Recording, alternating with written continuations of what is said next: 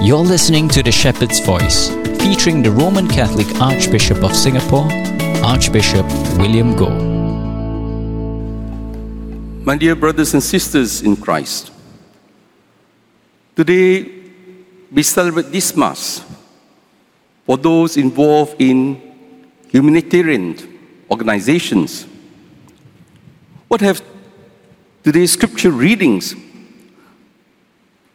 for us all, who are leaders and collaborators in serving those who are marginalized, those who are in need, and those who are poor.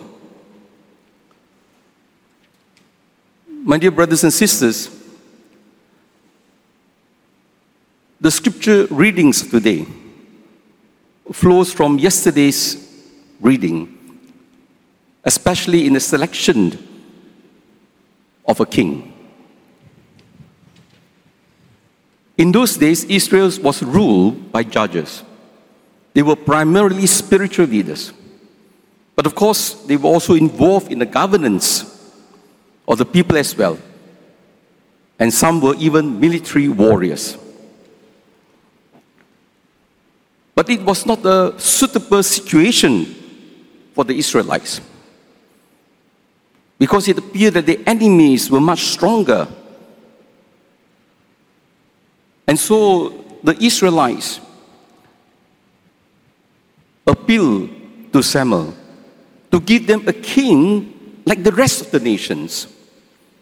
And Samuel was annoyed because Israel had only one king, and that was Yahweh. Yahweh was the commander of the army. There could be no other king. Judges were appointed by Yahweh. Judges were people who were spiritually, supposedly, to be connected with God. And that is why Samuel discouraged them from getting a king. But they were not listen. Even then, when the king was appointed in those days, the king was now more a military warrior to defend the country from foreign enemies. He was a political leader in terms of governance and became a symbolic spiritual leader, but not directly. They still have that spiritual authority because the kings, they are the anointed ones, replacing the judges to act in the place of God. Unfortunately, when the king had to be so involved in mundane affairs, in secular affairs, the king, although supposedly to be a spiritual representative of God, forgets. And very often, the kings in Israel, they neglected God in their life. And that is why, in fact, all the kings of Israel, practically everyone, they were bad kings. They were wicked kings. That is why Samuel warned the people don't have a king, because the king will rule you, will take your sons and daughters, will take your property, your wealth for himself. But they will not listen. So today's first reading actually is the attempt of the author to show the consequences of choosing an earthly king instead of relying on Yahweh. And how did the people choose the king? We are told that Saul was handsome and tall and belongs to a family of ranks. Which means to say, Saul came from an influential family and he was tall.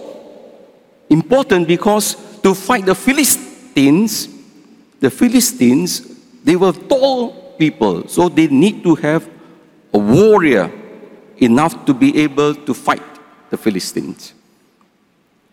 And he was handsome, of course. We are always impressed by looks. And they chose him. It was the biggest mistake. And that is the reason. And that is how many of us, we choose leaders. We're impressed by the physique, impressed by their intellectual power, we're impressed by eloquence. But that is not the way God chooses leaders. Remember, when David was chosen, God said, You look at the external, God looks at the heart. And God allowed Saul to be chosen in order to let the people know it was a bad choice. To trust in earthly kings. And so, what happened to Saul? He was spiritually unfit to be a shepherd. In today's first reading, he was asked to look for some lost sheep. He couldn't find them actually. In the end, the sheep came back on their own. Already, the author is saying he will be an incompetent shepherd. Can't even find the few lost sheep that the father sent him out for. Secondly, we are told that Saul was spiritually blind. He lost the sheep. It was the servant actually who said to Saul, Let us go and look for the seer. And Samuel was a well known judge, everybody knew him. But Saul did not recognize him. He didn't even recognize Samuel when he saw him. And when he saw Samuel, he wanted to pay him to give him information about the lost sheep. Prophets are not paid. He wants to buy the service of Samuel. Thirdly, Saul was humanly immature effectively psychologically. He had no human maturity to lead his people. Because why? Saul was an insecure person, a paragon of insecurity. He didn't even trust his own son Jonathan. He said, an unworthy son. David was slaving for him and he didn't trust David because David became too popular. So when he came back from killing Goliath,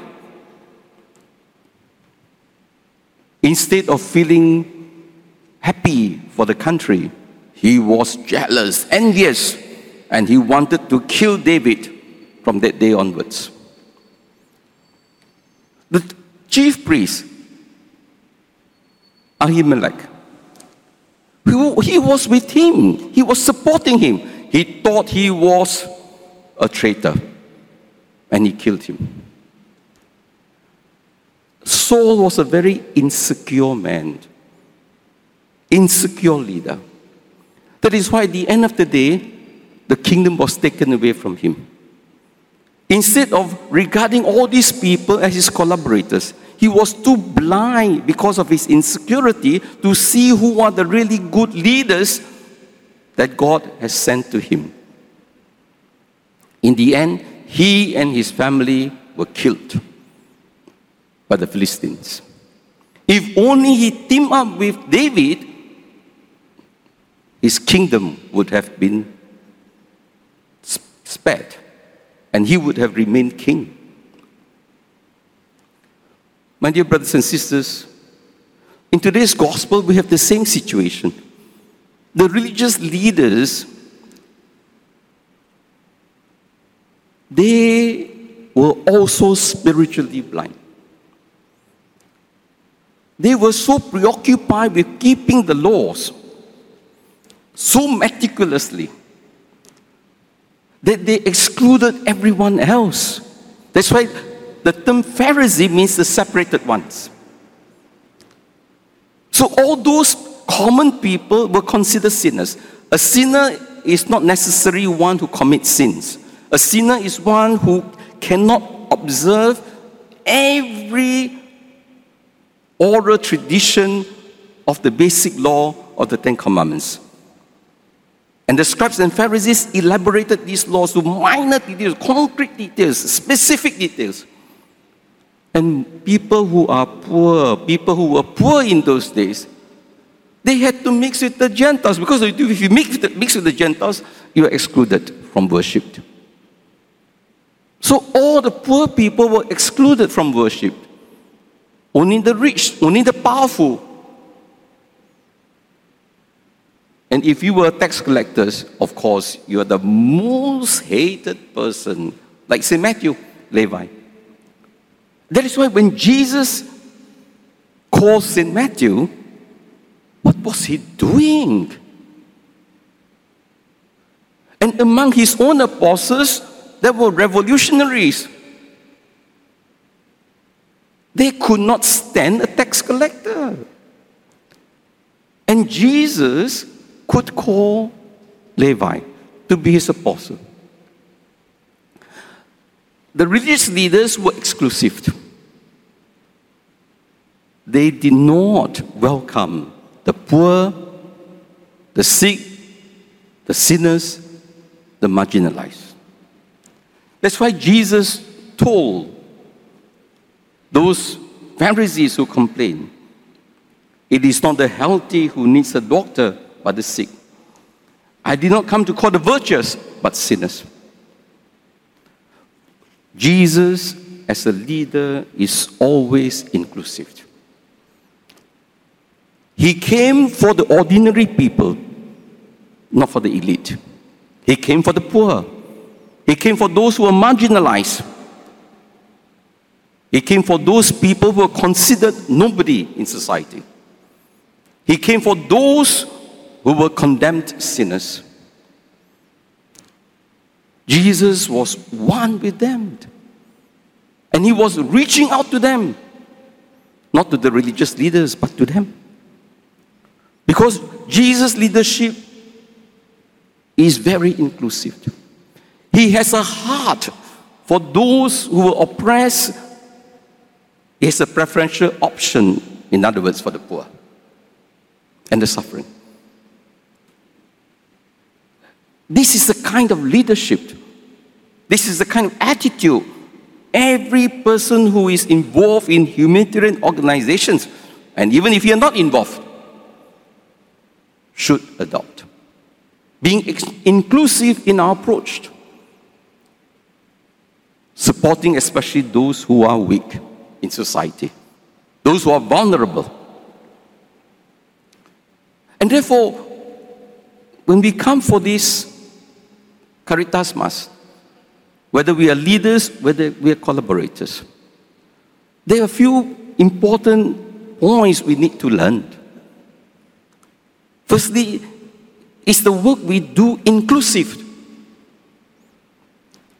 It's very important, and I keep on emphasizing inclusivity means we work as one. Unity in mission. That's why all the humanitarian organizations under Caritas, under Charis, must work together. There should be no competition.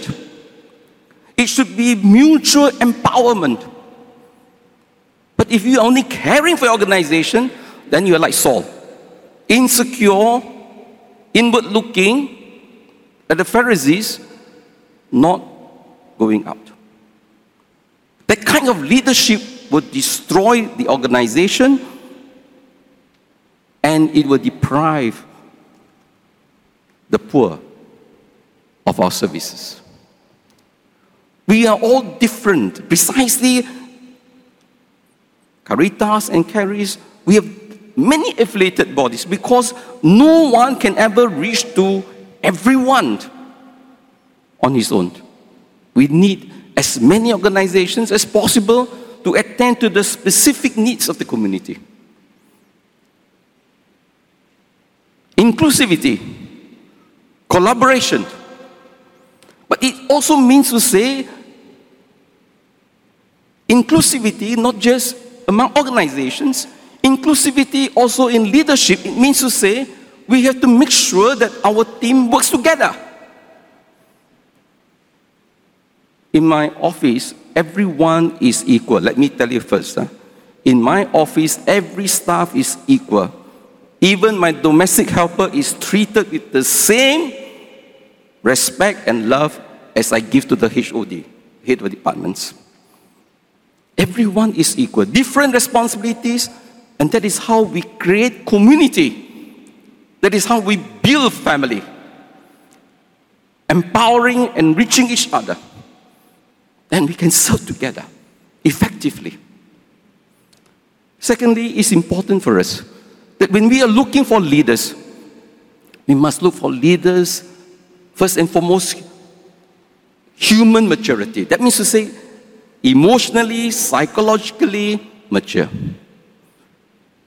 If you have a leader who lacks human maturity, the leader can be very smart, very intelligent, very hardworking, he will destroy everybody because of his insecurity, because of his fears. And that will be destructive. So it's not enough to find a leader that is very intelligent, very good at organization, but a leader must be one who is humanly matured. And that is a problem for us today. There are some people who say, Oh, no, Bishop, I'm so intelligent, I got so many degrees, I should be a leader, I want to be a priest. Yeah, you can, but you're emotionally, psychologically immature. You will cause more problems for the community. Thirdly, a leader, and all of us, in fact, we need to be spiritually connected to God. That's why those of us who are involved in humanitarian organizations, if we do not pray as we serve, we are in trouble. We will be like Saul. Saul, instead of consulting God, he went to consult a witch at Enoch. He was involved in all these mediums because he had no faith in God. So it's very important, my dear brothers and sisters, that we who are involved in humanitarian organization, we must put our house in order. God first, prayer life first, and then we can talk about service. Then we can talk about empowerment. My dear brothers and sisters, this is my wish for Caritas, for Charis. We need to work together. We need to have good leaders. But we need to have good leaders who will help everybody to find their potentials. Let us pray for the same gift of Jesus. He chose Levi, stupid leader. But he saw in Levi a great apostle, evangelist. No one could see the goodness in him, but Jesus read the heart of Levi. He was searching for God. He was searching for meaning in life. He got plenty of money. He was searching for meaning in life. And Jesus called him, gave him that meaning. From now on, you don't just make money. From now on, you become fishers of men. Thanks for listening to The Shepherd's Voice, featuring His Grace, Archbishop William Goh. This podcast is brought to you by Catholic SG Radio.